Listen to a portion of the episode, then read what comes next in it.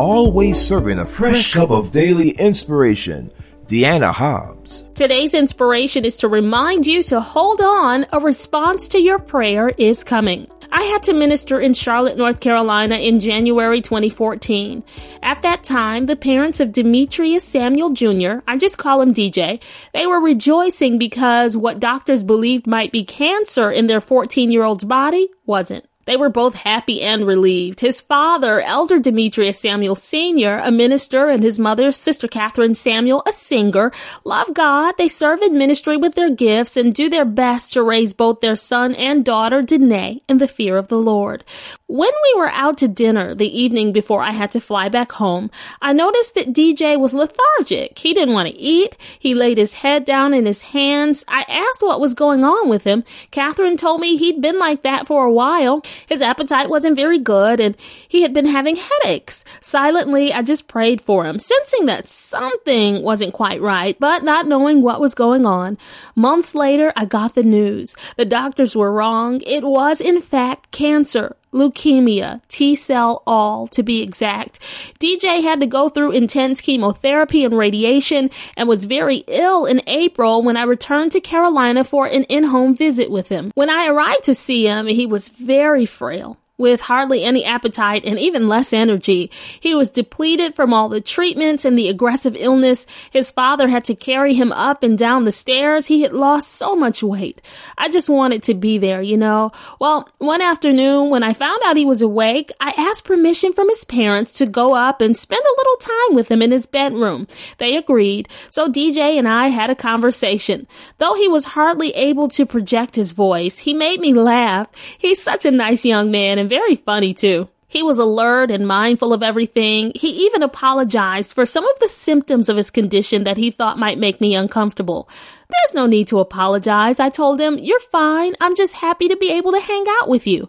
We talked about all sorts of things his hobbies, friends, and his love of making people happy. I knew he was in a lot of pain, so I asked if he was tired. I didn't want to wear him out, but he told me he was okay and wanted to talk some more. And we did. A lot more. Then the conversation turned toward faith. I told him how much God loved him and learned that he had been thinking a lot about spiritual matters. Together we prayed as he recommitted his life to the Lord. It was a beautiful moment, one I will never ever forget. While I was there, DJ couldn't really eat. Even when I brought him his favorites, his stomach couldn't handle it. So when I discovered that he really loved steak, I told him when, not if, but when he is well, we were going to go and have a steak dinner to celebrate. On my flight back home, all I could think about was DJ. I just prayed for him, recounted our conversation, thought about his family, and asked God to please heal his body.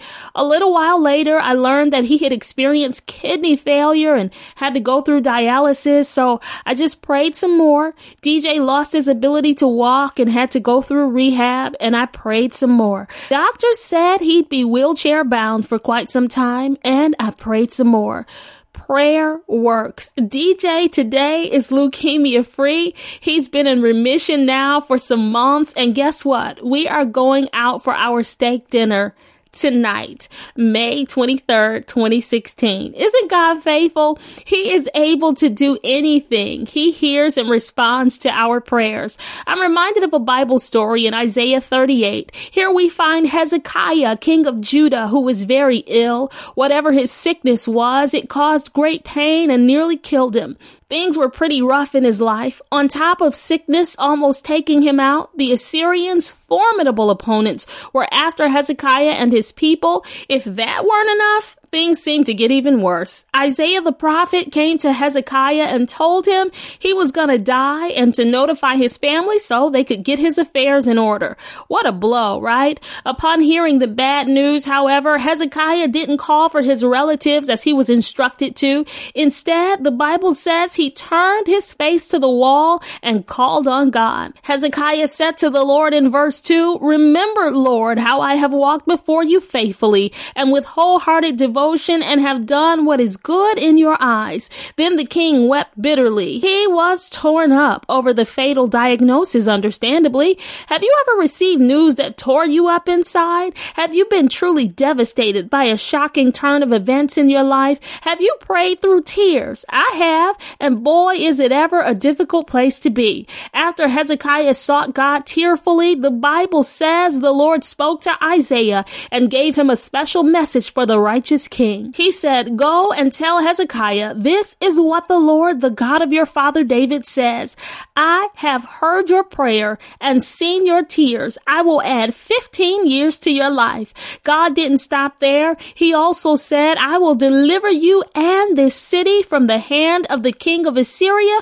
I will defend this city. Oh, the Lord made good on both promises. Not only did he heal Hezekiah, but in the preceding chapter, which chronologically happened after this one we're discussing because biblical authors don't always put their writings in order, the Lord defeated the Assyrians. Sennacherib, the wicked king of Assyria, who initiated the attack and openly defied God, was killed by his own sons while worshiping idols in the temple.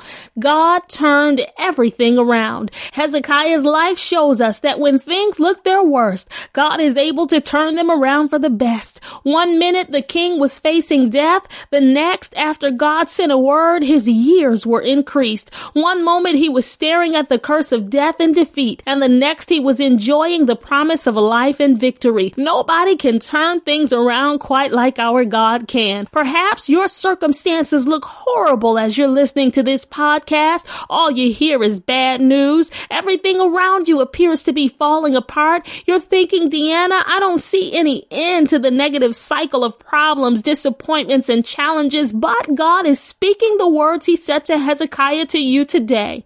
He wants you to know I have heard your prayer and seen your tears. Not a single tear you shed has been wasted. Not one prayer you prayed bounced off the sky. You have been heard and seen. Know that a suddenly shift is coming. Increase is on the way. Victory is yours. Healing belongs to you. God has proclaimed and ordained it to be so. Just remember, you don't have to fret over a right now problem when you've got a shall be promise. You're struggling struggling right now, but you shall be free. You shall be healed. You shall be victorious in Jesus' name. Take notes from Hezekiah. When you get bad news, take that bad news to a good God and watch him move. He will answer. He responds to your faith. To remind you that God will work in response to prayer, I'm stirring the latter half of James 5 and 16 in the King James Version into your cup of inspiration.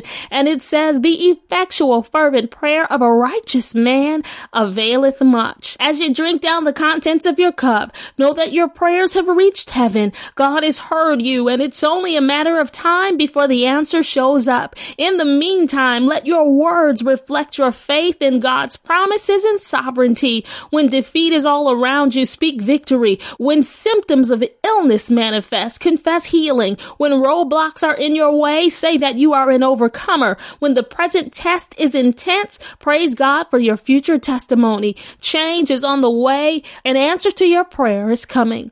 Now let's pray.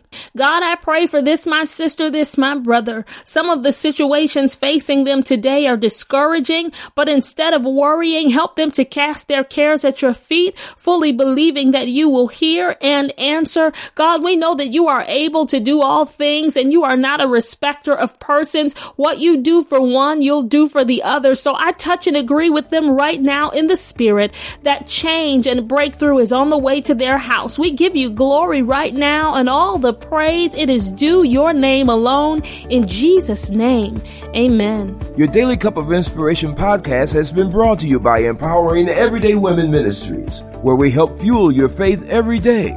For more information, log on to www.deannahobbs.com.